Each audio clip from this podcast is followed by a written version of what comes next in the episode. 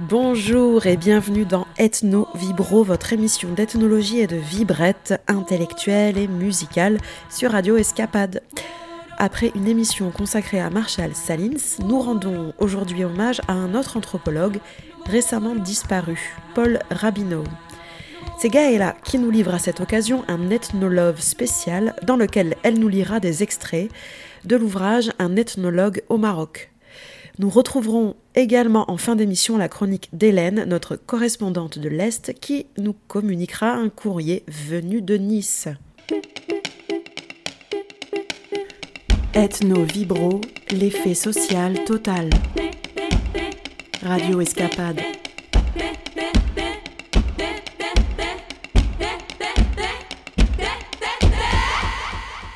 Avant de donner la parole à Gaëla et pour rendre hommage également à toutes les chercheuses précaires ou enseignantes vacataires de l'université, nous vous indiquons l'existence du podcast Qu'avons-nous fait de la recherche de Nora Benaroche Orsoni sur Binge Audio. Ce podcast nous touche particulièrement et oui, nous nous demandons où sont tous ces chercheurs et enseignants sans poste, sans reconnaissance ni débouchés nous, en tout cas, pour l'instant, nous sommes avec vous dans le poste de radio et c'est parti pour un ethnolove géant.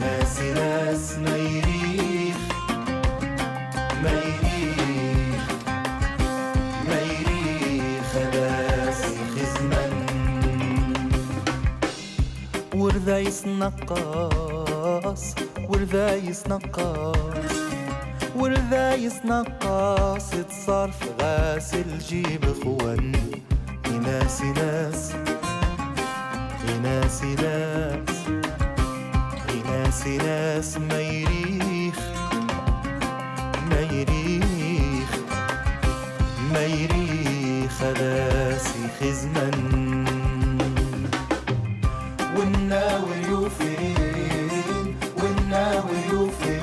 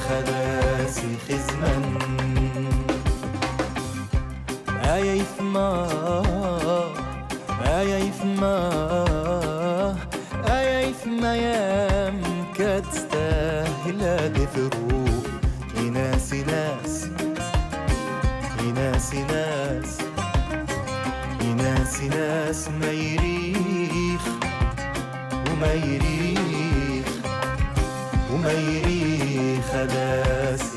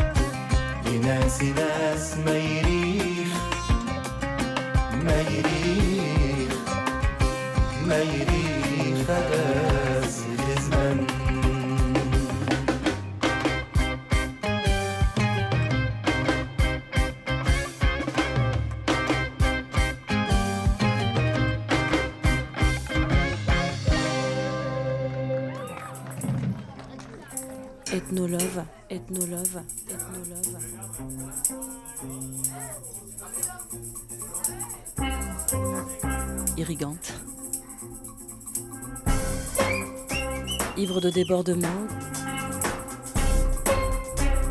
Sur la piste de l'étonnement. En décryptant la complexité de nos mondes.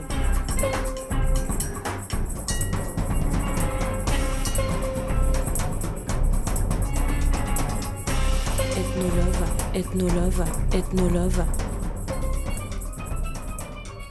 Spécialiste de Michel Foucault, l'anthropologue Paul Rabineau a consacré une grande part de son œuvre à interroger le concept de modernité à partir de l'exemple français. C'est son dernier ouvrage, Une France si moderne, qui donne à comprendre la manière dont cette notion a été développée et plébiscitée dans ce pays. Pour cela, il s'est intéressé aux techniciens des idées générales, terme qu'il emprunte au général Lyotet, dont il a décrypté le parcours et la pensée, notamment sa conception de la pacification sociale plutôt que morale, faisant reposer l'efficacité des armées sur la technique plus que sur la vertu des soldats. Un parmi d'autres de ces penseurs qui ont fait cette modernité française que Paul Rabineau s'attache à décrire du point de vue du savoir, hygiénique, statistique, géographique, des technologies et plus généralement des formes urbaines, esthétiques, organisationnelles. Dans les armées, dans l'urbanisme, dans le social, dans les musées, cette modernité a non seulement exalté les esprits, mais aussi et surtout servi de support aux idées développementistes. L'influence de la géographie libérale, celle qui nouait des liens étroits avec les lobbies coloniaux et se déploya notamment sous la houlette de la Société de géographie de Paris, fut décisive à plus d'un égard, cette dernière ayant notamment parrainé des expéditions indépendamment, voire notamment à l'encontre de la politique officielle du gouvernement français, comme celle de Francis Garnier au Tonkin en 1873, nous dit Rabineau. Et pour tester les sciences balbutiantes de l'environnement, il n'y avait pas meilleur endroit que les colonies, nous rappelle-t-il. Ce n'est donc pas un hasard de découvrir que cette France si moderne qu'il décrit, Paul Rabineau l'a tout d'abord investiguée lors d'un voyage au Maroc, entrepris à un moment de sa vie où, comme beaucoup d'autres étudiants en anthropologie, il éprouvait le besoin de démystifier le terrain ethnographique. Un ethnologue au Maroc est ainsi l'ouvrage qui a fait de Paul Rabineau un auteur influent, pour ne pas dire un pionnier du postmodernisme en anthropologie. C'est dire à quel point cette notion de modernité l'a poursuivi durant toute sa carrière. Avant de dépouiller les mystères contenus dans les techniques et instruments de la modernité à la française, quelque peu enchanteresse, Paul Rabineau a d'abord exploré le côté désenchanté du concept. Plutôt que de chercher à acquérir les bonnes conduites qui produisent le savoir ethnographique, il prit le risque d'un retour sur soi-même en train de faire du terrain, désamorçant quelques ressorts anxiogènes et questionnements d'illégitimité qui font partie de l'expérience de l'ethnographe. Qu'est-ce qu'un informateur? Et que fait-il exactement lorsqu'il élabore à l'intention de l'anthropologue une représentation de son propre monde, dont on ne sait jamais clairement si les schèmes selon lesquels elle est informée mise en scène sont empruntés au système des structures cognitives caractéristiques de sa propre tradition, ou au système de l'ethnologue, ou à un mixte inconsciemment négocié des deux codes collectifs de classification qui se trouvent confrontés, demande Pierre Bourdieu qui préface l'ouvrage de Paul Rabineau. Je vous propose aujourd'hui de vous plonger dans le terreau fertile de l'ethnographie réflexive telle qu'elle nous a été concoctée par le jeune Paul Rabineau, s'aventurant dans le Maroc de la fin des années 60. J'ai quitté Chicago deux jours après l'assassinat de Robert Kennedy. Mon appartement était quasiment vide. J'avais fini de faire mes bagages et, sauf le lit et la cafetière, vendu tous mes meubles. Ce départ, j'y avais songé avec une certaine appréhension. Mais la nouvelle du meurtre avait noyé ses sentiments sous un flot d'horreur et de dégoût. Je partis d'Amérique avec la sensation grisante d'une délivrance. J'en avais assez d'être étudiant. J'étais là de la grande ville et conscient de mon impuissance politique. Je m'en allais au Maroc, devenir ethnologue. J'arrivai à Paris en juin 1968, quelques jours après que la police eut chassé de la faculté de médecine les derniers étudiants. Dans le sillage de l'insurrection, je trouvai les rues presque vides et les murs lézardés couverts de graffitis politiques. J'assistais à plusieurs assemblées dans la cour de la Sorbonne, mais c'était trop tard. La vague révolutionnaire avait reflué. On distribuait des tracts incitant la population à ne pas abandonner Paris pour les vacances. La capitale était déserte, blessée, exsangue. Je fis la connaissance d'une jeune fille qui s'était enfuie de chez elle en Arizona. Nous errions sur les berges de la Seine, dans une atmosphère de guerre et d'incertitude du lendemain que je pensais suprêmement existentielle. Je me voyais en personnage tout droit sorti d'un roman de Sartre. Le surlendemain, je me fis couper les cheveux, pris le car pour Orly et m'envolai à destination du Maroc.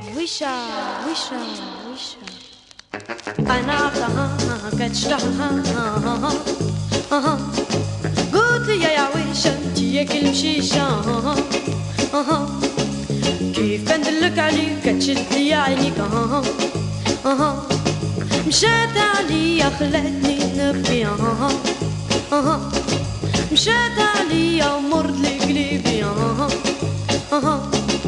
هيدا ربي بغاني يخليها قدامي أها أها. حنعرفها كايش تحلها أها أها. قال لي يا مليكة انتي يا كلمونيكا أها أها. شد لي عينيك أها أها مشات عليا خلاتني بنبكي أها أها مشات عليا عمر لي قليبي أها أها بقيت ربي بغني خليها قدامي أها أها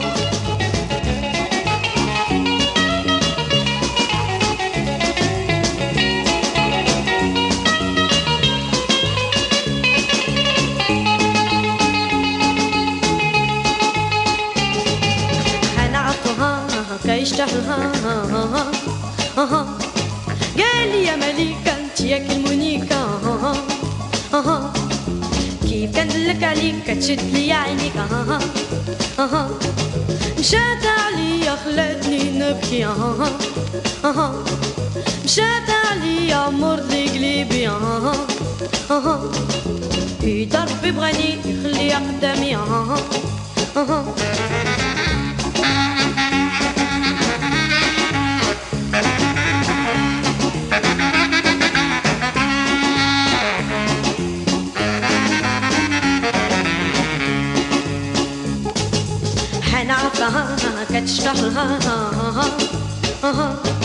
قلت لي يا عويشة انت يا كل مشيشة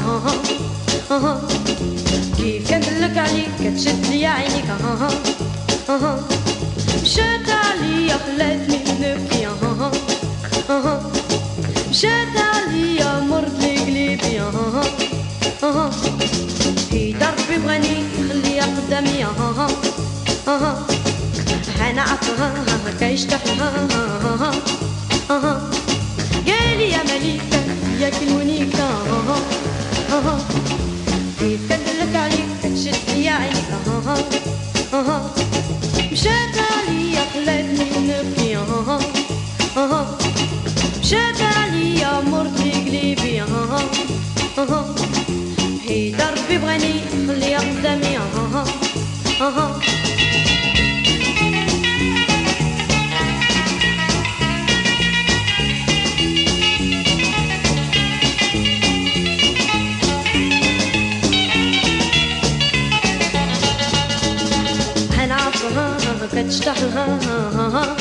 أها قول لي يا عويشة انت ياك المشيشة أها أها كيف كندلك عليك كتشد ليا عينيك أها أها مشات عليا خلاتني نبكي أها أها مشات عليا مرضي قلبي أها أها بيت ربي بغاني يخليها قدامي أها أها حياة جاتها كتشتاح أها أها دربي بغاني يخليها قدامي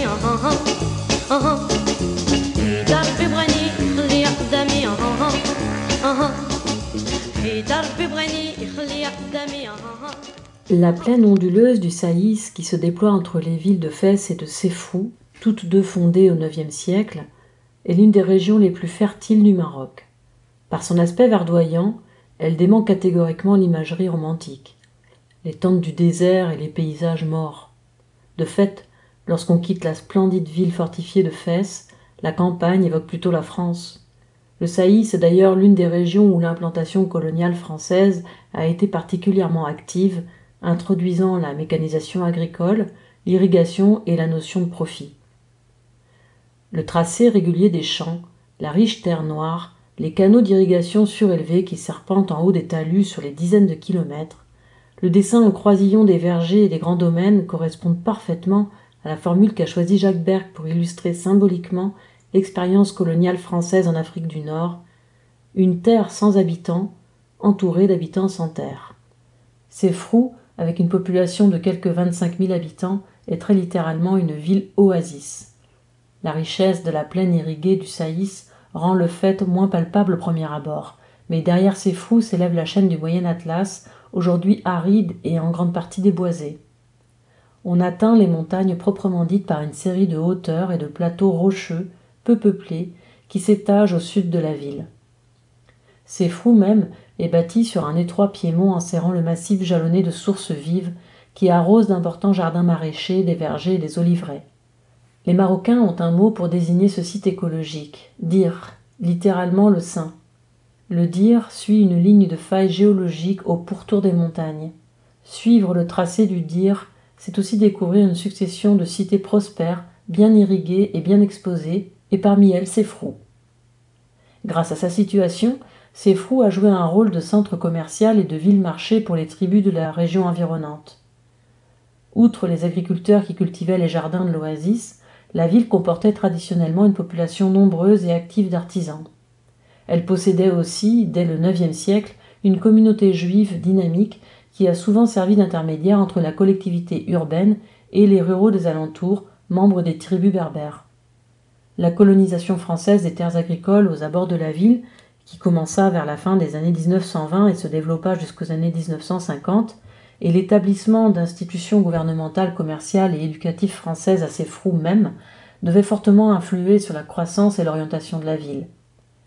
Conformément à la politique coloniale de Lyotet, les Français construisirent de nouveaux quartiers, une ville nouvelle, non loin des murs qui ceignent l'ancienne Médina. On me conduisit à l'hôtel de l'Olivret, à une centaine de mètres en dehors des murailles crénelées de la Médina. Vieux et délabré, sa peinture s'effritant, l'Olivret était manifestement un immeuble en péril, mais non sans charme. Émergeant de derrière le bar avec un salut empressé, soigné de sa personne mais vêtu assez négligemment, voici Maurice Richard, propriétaire de l'hôtel, le patron. Oui, il avait une chambre, dix même si je consentais à le suivre. Le lendemain matin, mon quatrième au Maroc, je pris mon café et mes tartines à la terrasse de l'Olivret. En d'autres temps, cette terrasse avait dû être charmante. C'était un jardin clos avec une tonnelle qu'ornait jadis une treille, des tables de bistrot reluisantes jadis, et Ahmed, le garçon de café impeccablement accoutré, qui avait dû servir jadis, ou du moins je me l'imaginais, des tablées entières de familles françaises s'apprêtant pour une journée de labeur. J'étais seul. Il commençait déjà à faire chaud. Ahmed m'apporta la cafetière de terre brune vernissée, et avec une inclination polie, un pseudo-salut à la française, repoussa mes avances et prestement s'éclipsa. De la pure ethnographie. Au Maroc, depuis seulement quelques jours, je me trouvais déjà installé dans un hôtel, un évident vestige du colonialisme, prenant mon café dans le jardin, il ne me restait plus qu'à entreprendre mon travail de terrain. En fait, ce que cela comportait ne m'était pas absolument clair, sinon que je comptais faire un tour en ville. Après tout, maintenant que j'étais sur le terrain, tout n'était-il pas désormais travail de terrain? Vif et agile malgré sa corpulence, Richard survint sifflotant de derrière les portes à jalousie et me souhaita bon appétit. Il me tendit une fiche de séjour à remplir et parut un peu surpris que je sois américain. Il me croyait, me dit-il, originaire d'Europe centrale, ce que je suis sans doute, au moins du point de vue ethnique. Là-dessus, cordial mais prudent, il se mit à dévider un chapelet de plaisanteries. Le second jour, assez fou, il me raconta son histoire. Il appartenait à une famille de la bonne bourgeoisie parisienne. En 1950, il était parti en quête d'aventure pour se retrouver en fin de compte au Maroc, où il avait tâté de diverses professions, de mécanicien garagiste à patron d'hôtel.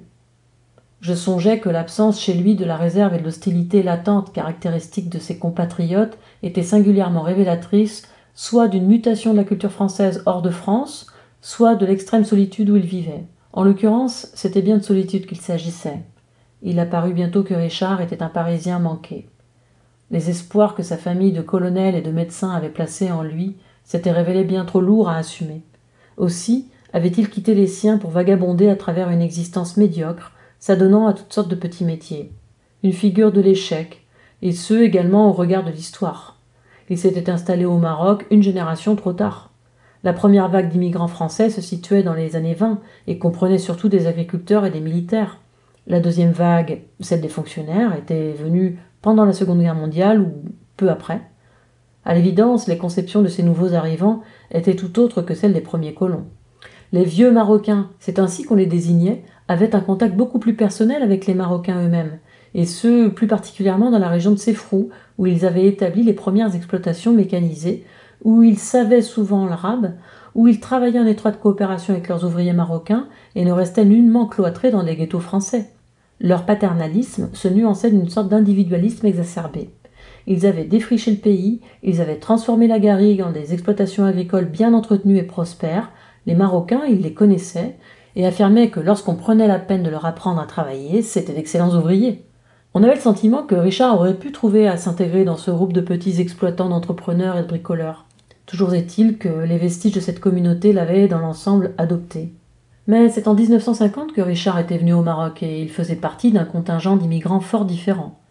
Ces nouveaux vieux Marocains, ainsi les dénommait-on avec mépris, vivaient surtout dans les grands centres coloniaux tels Casablanca ou Meknès.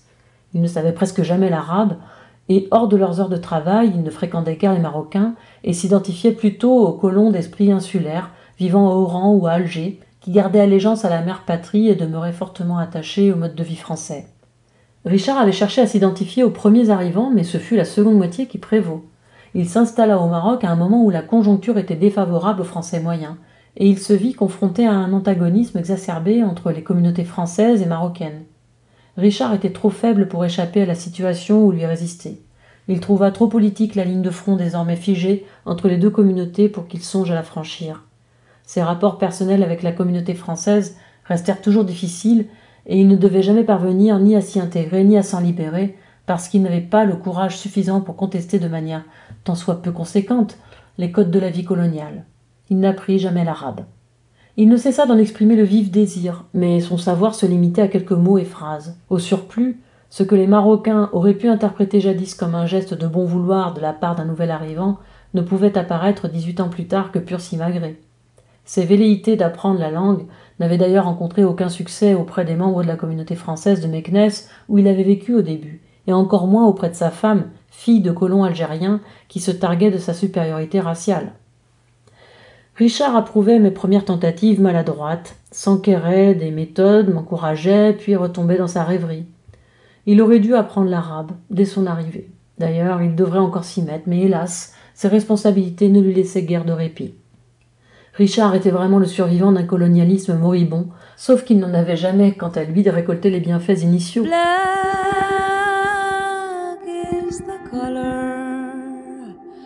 Of my true love's hair.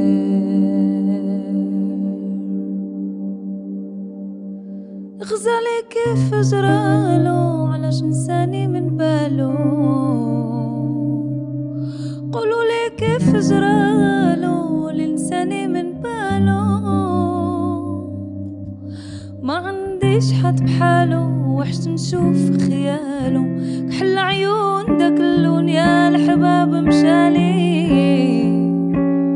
كحل عيون داك اللون يا الحباب مشالي. شكون غدرني وشكون عبالي غزالي ديالي؟ شكون شكون هاد الغدار؟ شعل فيا هاد النار؟ قولوا لي شكون هاد الغدار؟ شعل فيا هاد النار. مشى لي غزالي المسرار مول عيون الكبار. كحل عيون داك اللون يا الحباب مشالي كحل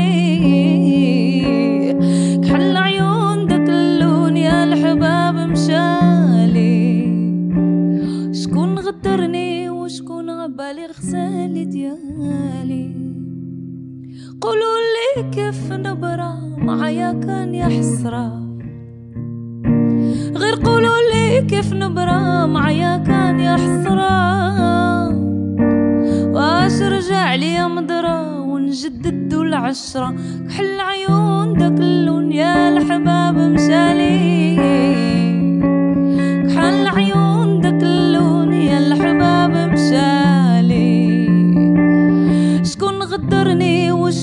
وشكون عبالي غزالي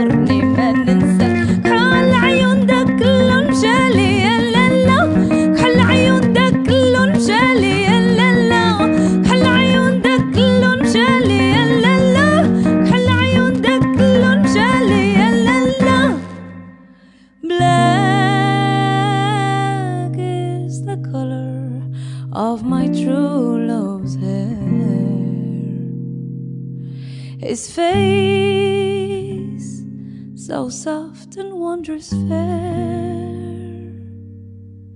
Black is the color of my true love's hair.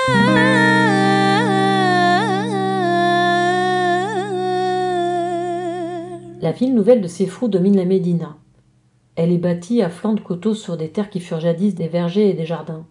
Ces terres appartenaient aux gens de Cla, un quartier un peu excentrique de la Médina. Un quartier populeux, environ 1300 personnes à l'hectare, alors que la Médina dans son ensemble n'en compte guère que 1100. Quant à la ville nouvelle, elle n'a que 12 habitants à l'hectare. Au reste, ses résidents n'appartiennent pas tous à la classe aisée. Culturellement parlant, c'est la population française qui donne le ton. Enfin, c'est dans ce quartier que s'installent la plupart des coopérants qui trouvent à y satisfaire leur fantasme de respectabilité bourgeoise et de luxe. Ils ont pour voisins ceux des Marocains qui ont adopté les modèles européens en matière de vêtements et de comportement. Mon premier professeur d'arabe fut l'un d'eux, un commerçant assez prospère, travaillant dur et ambitieux de nature que j'appellerais Ibrahim. Fils d'un maçon, il tient en compagnie de son jeune frère une épicerie située sous les arcades du boulevard Mohamed V. Le gros de sa clientèle est constitué par les membres de la colonie européenne. On trouve chez eux un large choix de conserves, ainsi que des revues et des journaux qu'ils rapportent chaque jour de fesses. Ils travaillent avec acharnement et ne dépensent pas leur argent en biens de consommation à caractère ostentatoire, mais épargnent leurs gains qu'ils réinvestissent dans l'affaire.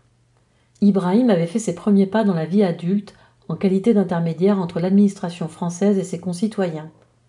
Lors des dernières années du protectorat, il avait été promu officiellement au poste d'interprète du gouvernement. Il parle un français courant, bien qu'avec un accent. Mais chose curieuse, la culture française, littéraire et philosophique, ne l'a jamais ni sollicité ni troublé. Il a estimé judicieusement que les Français représentaient une source potentielle de revenus, et à une échelle modeste, il a entrepris l'exploitation systématique de ce filon. La langue française est un instrument qui l'aide à atteindre son but. Ibrahim est typique d'une certaine classe de Marocains qui ont tenu avec succès un rôle de médiateur entre les Français et leur propre communauté, sans pour autant succomber à cette démoralisante confusion d'identité que produit d'ordinaire la présence coloniale. Les mouvements de réformisme islamique auxquels il appartient l'ont aidé à échapper à l'action corrosive du doute culturel. Il n'a pas renié son héritage, tout au contraire, il l'a revivifié. Son fils apprend le français et l'arabe classique. Ibrahim soutient la mosquée, mais aussi l'association de parents d'élèves qu'il a contribué à fonder. Il m'a toujours frappé comme l'exemple type de l'individu qui a su concilier ce que les sociologues appellent la tradition et la modernité.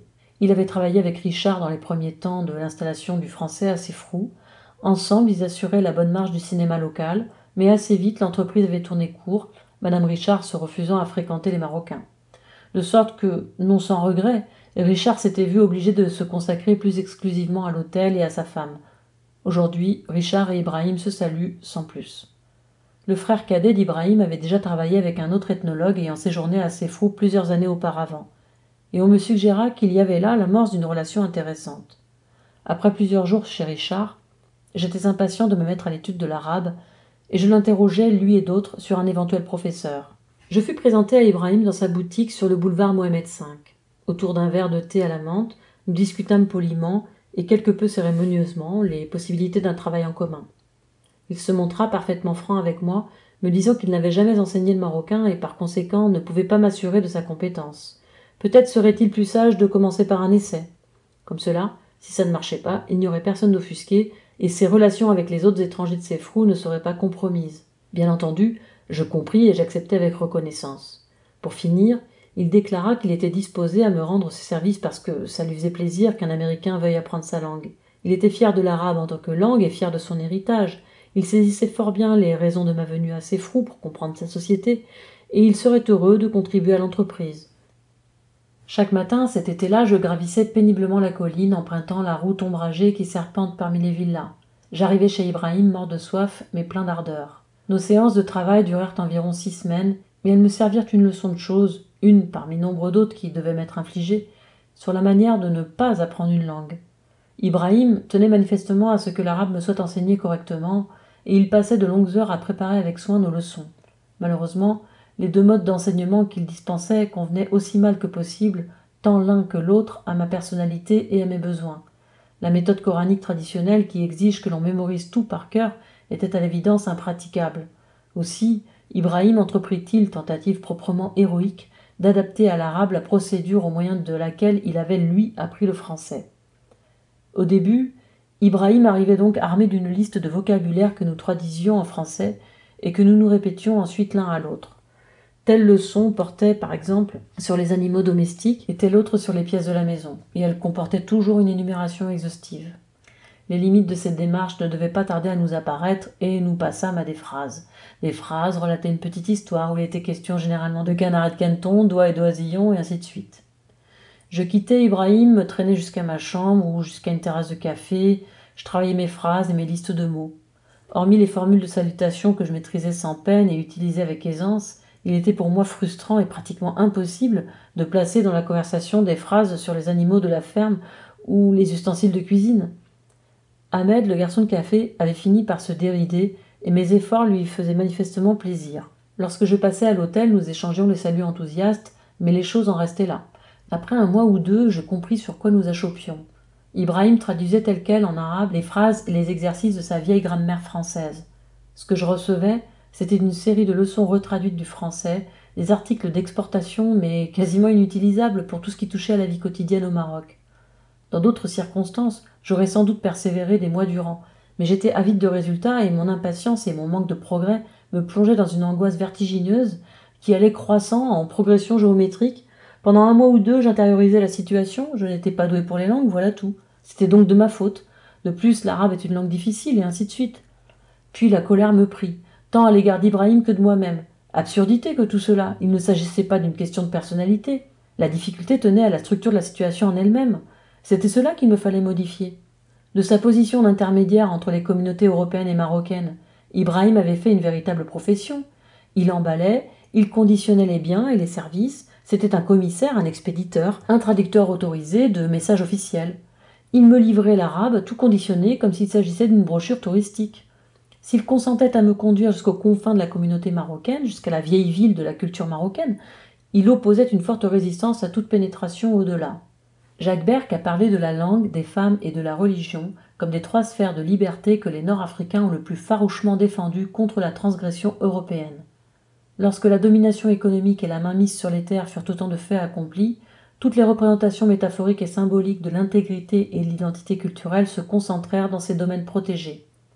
Même là, bien entendu, On ne pouvait pas espérer enrayer complètement la pénétration européenne, mais seulement la circonvenir. C'est ainsi qu'on trouve par exemple des bataillons de prostituées dans de nombreuses villes d'Afrique du Nord, mais jamais ou presque de mariage mixte entre des Européens et des femmes maghrébines.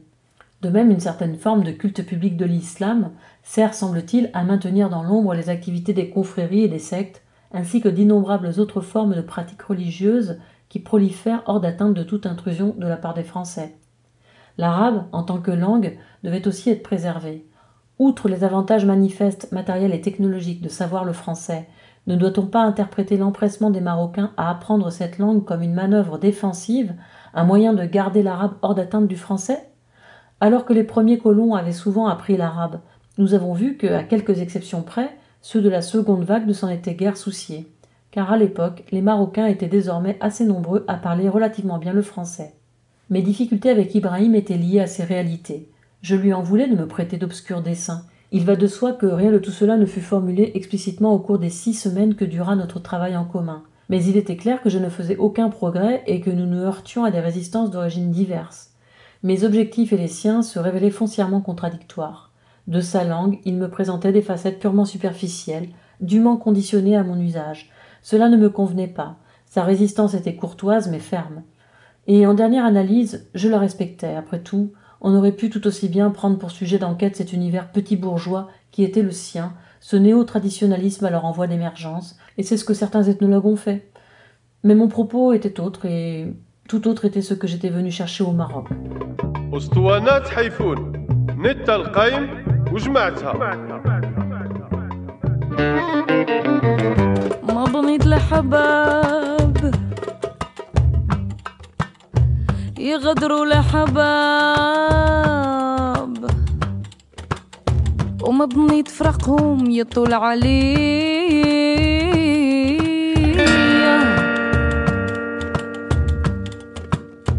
كان فراقي من غير سباب وخلى دمعي يجرح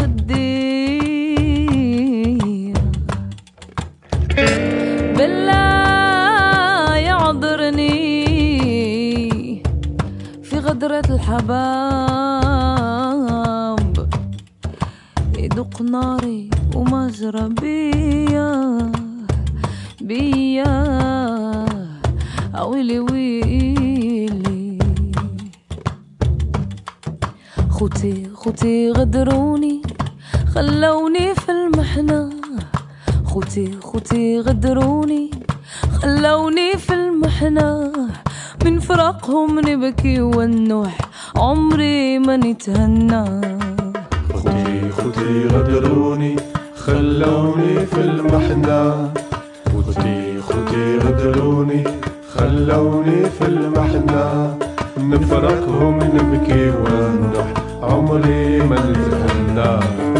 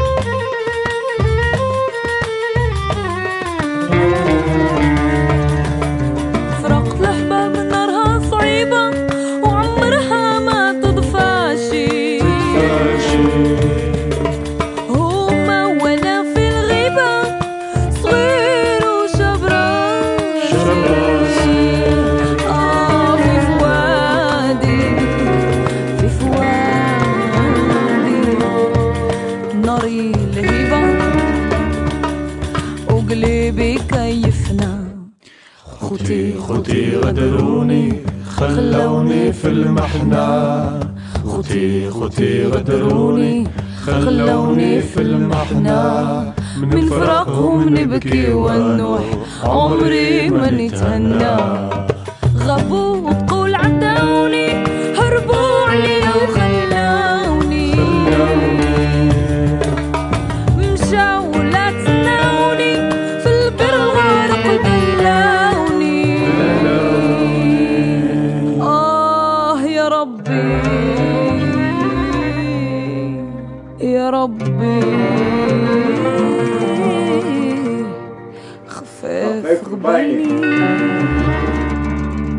أنا وحبابي تلومنا.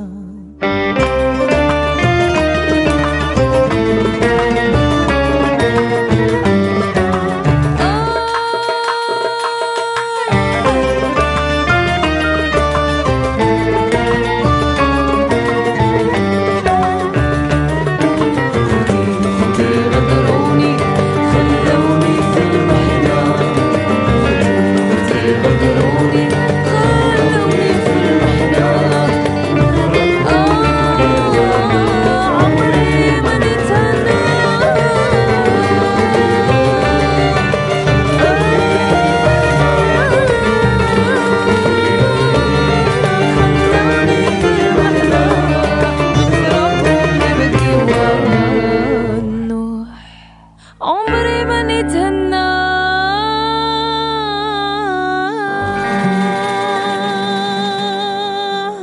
J'avais les noms transmis par des ethnologues ayant travaillé précédemment à Sefrou de deux hommes susceptibles de me servir d'informateurs.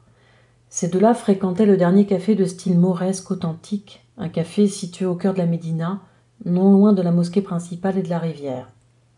C'est là qu'on les rencontrait ordinairement. Demande à n'importe qui, m'avait-on dit, et on t'indiquera. Quelques hommes jouaient aux cartes en gesticulant d'abondance, tandis que d'autres restaient là assis, un verre de thé à la main. Après quelques mots de civilité en mauvais arabe, je demandai en français à voir le patron. Il se fit un silence de bon augure, celui-ci apparut et m'accueillit chaleureusement. En un français approximatif, il me déclara que j'étais le bienvenu au Maroc, que je devais m'adresser à lui si j'avais besoin de quoi que ce soit, que son fils parlait français et qu'il allait l'envoyer chercher. Tandis que se déroulait sur le seuil du café, au vu de tous cet échange de politesse, un homme grand et sec se précipita hors d'une boutique de l'autre côté de l'étroit carrefour et entra en gesticulant avec effusion. Il serra la main au patron, qui parut au mieux modérément content de cette intrusion, et me fit des déclarations à peu près identiques à celles que je venais d'entendre, mais sous forme abrégée, son français étant des plus limités. Ce ne pouvait être qu'Ali, homme de Sidi Lassani aussi, le centre religieux. Une sorte de guérisseur m'avait-on dit de lui et un excellent informateur, patient, intelligent, curieux, imaginatif, tout prêt à travailler pour de l'argent et de plus un merveilleux guide de ses fous et de l'arrière-pays. J'acceptais le thé, mais expliquais que je ne pouvais pas m'attarder parce que j'avais rendez-vous avec Ibrahim. Est-ce que je pouvais revenir demain? Waha, waha. Je revins le lendemain matin et trouvai Ali de l'autre côté de la rue, assis devant un petit magasin de vêtements. Le propriétaire était un ami à lui, un bonhomme rondouillard connu sous le nom de Souci, ce qui veut dire littéralement natif de Sousse, une région du Maroc méridional, célèbre pour ses petits commerçants économes qui ont essaimé un peu partout dans le pays. Toutefois, ce souci-là ne devait guère se révéler ni dur à la peine, ni âpre au gain, ni d'humeur austère. Il était tout prêt à fermer boutique et à s'en aller en promenade ou à l'aventure, fort contrarié lorsqu'il lui fallait s'occuper de son commerce. À mon arrivée, plusieurs femmes marchandaient en vain le prix d'une écharpe. Mais perdant tout intérêt à la chose, Souci les chassa dehors avec grande stupeur. Ali m'accueillit chaleureusement, rapprocha une autre chaise branlante et commanda au café d'en face deux verres de thé sucré à la menthe. Presque tous ces fous, me sembla-t-il, défilaient devant nous. Le carrefour se trouvait à l'intersection de trois ruelles en pente, de sorte que les gens et les bêtes, ânes, chiens et moutons, apparaissaient soudainement d'un côté, traversaient rapidement la placette pour disparaître à l'autre coin de rue ou remonter l'autre versant, un peu comme sur des montagnes russes. Ali et Souci semblaient connaître à peu près tout le monde. De brefs et rapides saluts s'échangeaient avec entrain, tandis que le passant et sa voix s'évanouissaient au tournant. Une femme berbère vêtue de couleur criarde, un tout petit bébé attaché au dos, survint au coin de la rue. Elle échangea quelques mots avec Ali et se pencha. Ali empoigna fermement la tête du nourrisson qui n'avait guère plus de quelques mois, et collant sa bouche à la sienne, il émit rapidement et avec une grande assurance un bref bruit de succion. Le bébé se mit à hurler. Avec un air d'orgueil professionnel, Ali montra à la mère de la salive qui contenait un granule noir. Elle parut satisfaite, lui donna quelques piécettes et s'en fut. Ali avait opéré avec un naturel absolu et son action avait eu quelque chose de stupéfiant dans sa simplicité même. Un tel changement à vue, presque sans rupture apparente, était puissamment révélateur. Pour Ali, Souci et la femme, il n'y avait rien qui fit problème. Seuls furent troublés le bébé et l'ethnographe. Je me ressaisissais et notai que j'avais identifié une pratique curative. Le travail de terrain est un processus dialectique entre la réflexion et l'appréhension immédiate, deux constructions de l'esprit qui relèvent de la culture. Nos catégories scientifiques nous aident à repérer, décrire et développer des champs d'enquête, mais on ne peut pas poser des questions et procéder à des redéfinitions 24 heures par jour. Il est difficile de considérer le monde constamment d'un point de vue scientifique. Or, sur le terrain, on n'a guère de position de repli. L'univers du quotidien se transforme plus rapidement et plus dramatiquement que chez soi. Il y a accélération dialectique entre la perception d'expériences nouvelles et leur normalisation. En interrogeant Ali sur son activité de guérisseur, je fus amené à modifier mes catégories scientifiques. Je compris un certain nombre de choses sur les pratiques curatives, sur leurs postulats tacites, leurs modes d'action et leurs limites. Mais mon univers du sens commun s'en trouva lui aussi affecté. À New York, je n'avais pas connu de guérisseur, de sorte que témoin pour la première fois d'activité de cet ordre, il me fallut leur accorder ma pleine attention. Elle sollicitait et dominait tout mon être conscient. Mais à mesure que progressait le travail de terrain, ce genre de séances se répétant, je commençais à les considérer comme allant de soi. Elles vinrent à s'incorporer de plus en plus à mon propre fond de connaissances, à s'intégrer à mon propre univers. Dès lors, les pratiques curatives d'Ali cessèrent de troubler mon moi profond, et je devins libre de concentrer mon attention ailleurs. Ali devait lui aussi se trouver perturbé dans sa démarche usuelle par ce processus de mise en évidence, d'identification et d'analyse des phénomènes, car il lui fallait désormais s'interroger constamment sur ses propres actes et les objectiver. Parce qu'il était bon informateur, il semblait prendre plaisir à ce processus, et bientôt il mit au point l'art de me présenter son propre monde, et à mesure qu'il devenait plus habile en cet art, ce que nous partagions s'enrichissait. Mais plus nous poursuivions cette activité, plus certains aspects de sa propre vie lui apparaissaient sous un jour nouveau. Perpétuellement en but à mes questions, Ali devait prendre des pans entiers de son univers et les interpréter à l'usage d'un étranger, de sorte qu'il passait lui aussi plus de temps dans ces régions liminales de la prise de conscience, aux confins de deux cultures. C'est là une expérience difficile et éprouvante, presque pourrait-on dire contre nature, et tout le monde n'est pas capable d'en supporter les ambiguïtés et les tensions. Ainsi s'enclencha le processus dialectique du travail de terrain. Je le qualifie de dialectique parce que ni le sujet ni l'objet ne demeurent statiques. Avec Richard et Ibrahim, il ne s'était pas passé grand-chose de part et d'autre. Mais avec Ali, vint à émerger un terrain d'entente et d'expérience commune aménagé grâce à nos efforts mutuels. Un domaine du sens commun, domaine ténu, une mince pellicule constamment déchirée, constamment rapiécée, afin de la soumettre à un nouvel examen, sur tel point, puis sur tel autre. Bien que fondé sur une expérience quotidienne d'un nouvel ordre et médiatisé par elle, cet examen obéit, en ce qui concerne l'ethnologue, au projet professionnel qui est le sien. À la limite, c'est à cela qu'il s'est engagé. C'est pour cela qu'il est là. Mais pour l'informateur, il s'agit d'une affaire bien plus terre à terre, tant parce que nous pouvons admettre que ses motivations sont surtout pragmatiques, que parce qu'au cours même de ce travail, il acquiert la maîtrise d'un savoir pratique. Il apprend l'art de formuler des réponses et de présenter un sujet. Avec le temps, l'ethnographe et l'informateur en viennent à partager un stock d'expériences sur lesquelles ils espèrent pouvoir se fonder dans l'avenir sans qu'il soit nécessaire de constamment tout remettre en question.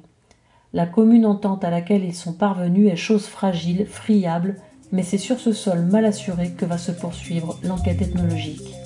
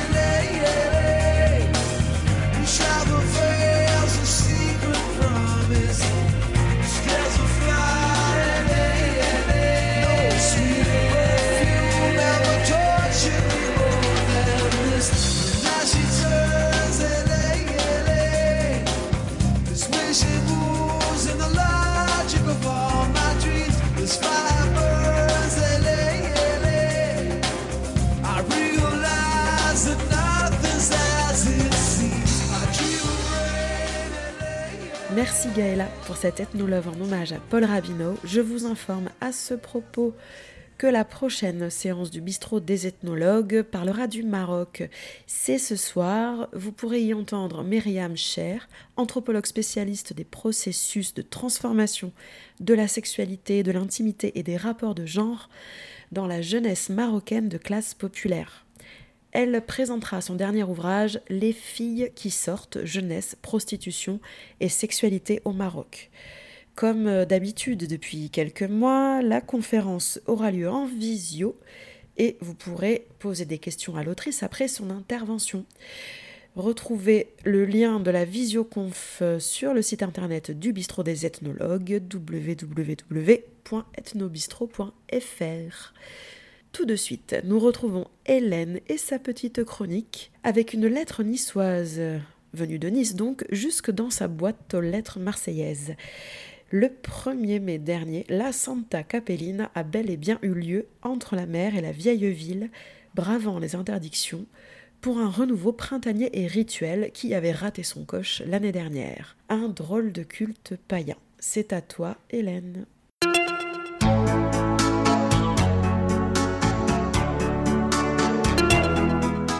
En ce temps du masqué et du décrété, du couvre-feu tout feu allumé, du confinement en extérieur, du commerce, eux non essentiel, de l'école, du commun, du collectif en distanciel, tu y perds ton latin, tu radotes, t'es gaga. O Santa Santa, o Santa Capellina, vive le quo et canta la munina.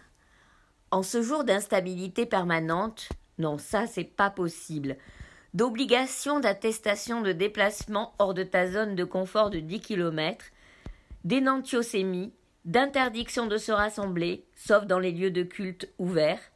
Ouf. O Santa Santa, o Santa Capellina, vive le quo et canta la monina. Alors, je travaille du chapeau, je pêche mon poisson, je modèle mon masque, je prépare mon souhait, et je chante à tue-tête Oh Santa Santa, oh Santa Capellina, vive Luquo et canta la munina. Et cette année, où tu ne peux ni sourire, ni embrasser, ni te coller, ni te câliner, ni te rassembler, ni trinquer, ni partager ton repas, ni jouer d'un instrument, et ni danser sur la chaussée. Oh Santa Santa, oh Santa Capellina, vive Luquo et canta la munina. Alors, come faire le pantai à robe capeu Ben viens masquer la sardine, viens avec un au capeu, un gobi ou un mulet bien cuit. Mais pas un requin, il y en a de trop. Un casse-croûte, le meilleur des souhaits. À robe capeu, à treize heures le premier mai, ne te sert pas trop à l'autre, et même pas du tout. Pour lui rendre hommage, comme on peut. Au Santa Santa Santa Capellina, Vivo le quo et canta la monina. Et si le vent tourne, nous changerons de trottoir. PS. En fait, la Santa, c'est autorisé, puisqu'on peut aller au lieu de culte. Vive le culte et canta la monina.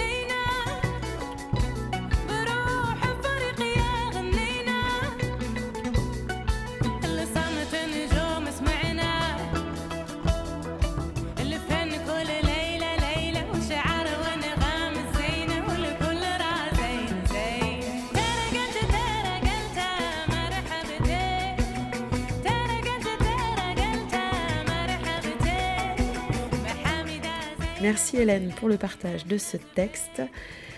Merci également à Gaëla et Soufiane pour leurs choix musicaux qui ont rythmé cette émission. Vous avez entendu Hamza Namira, Malika, Netal Kayam, Amitai Cohen, Sting et Oum.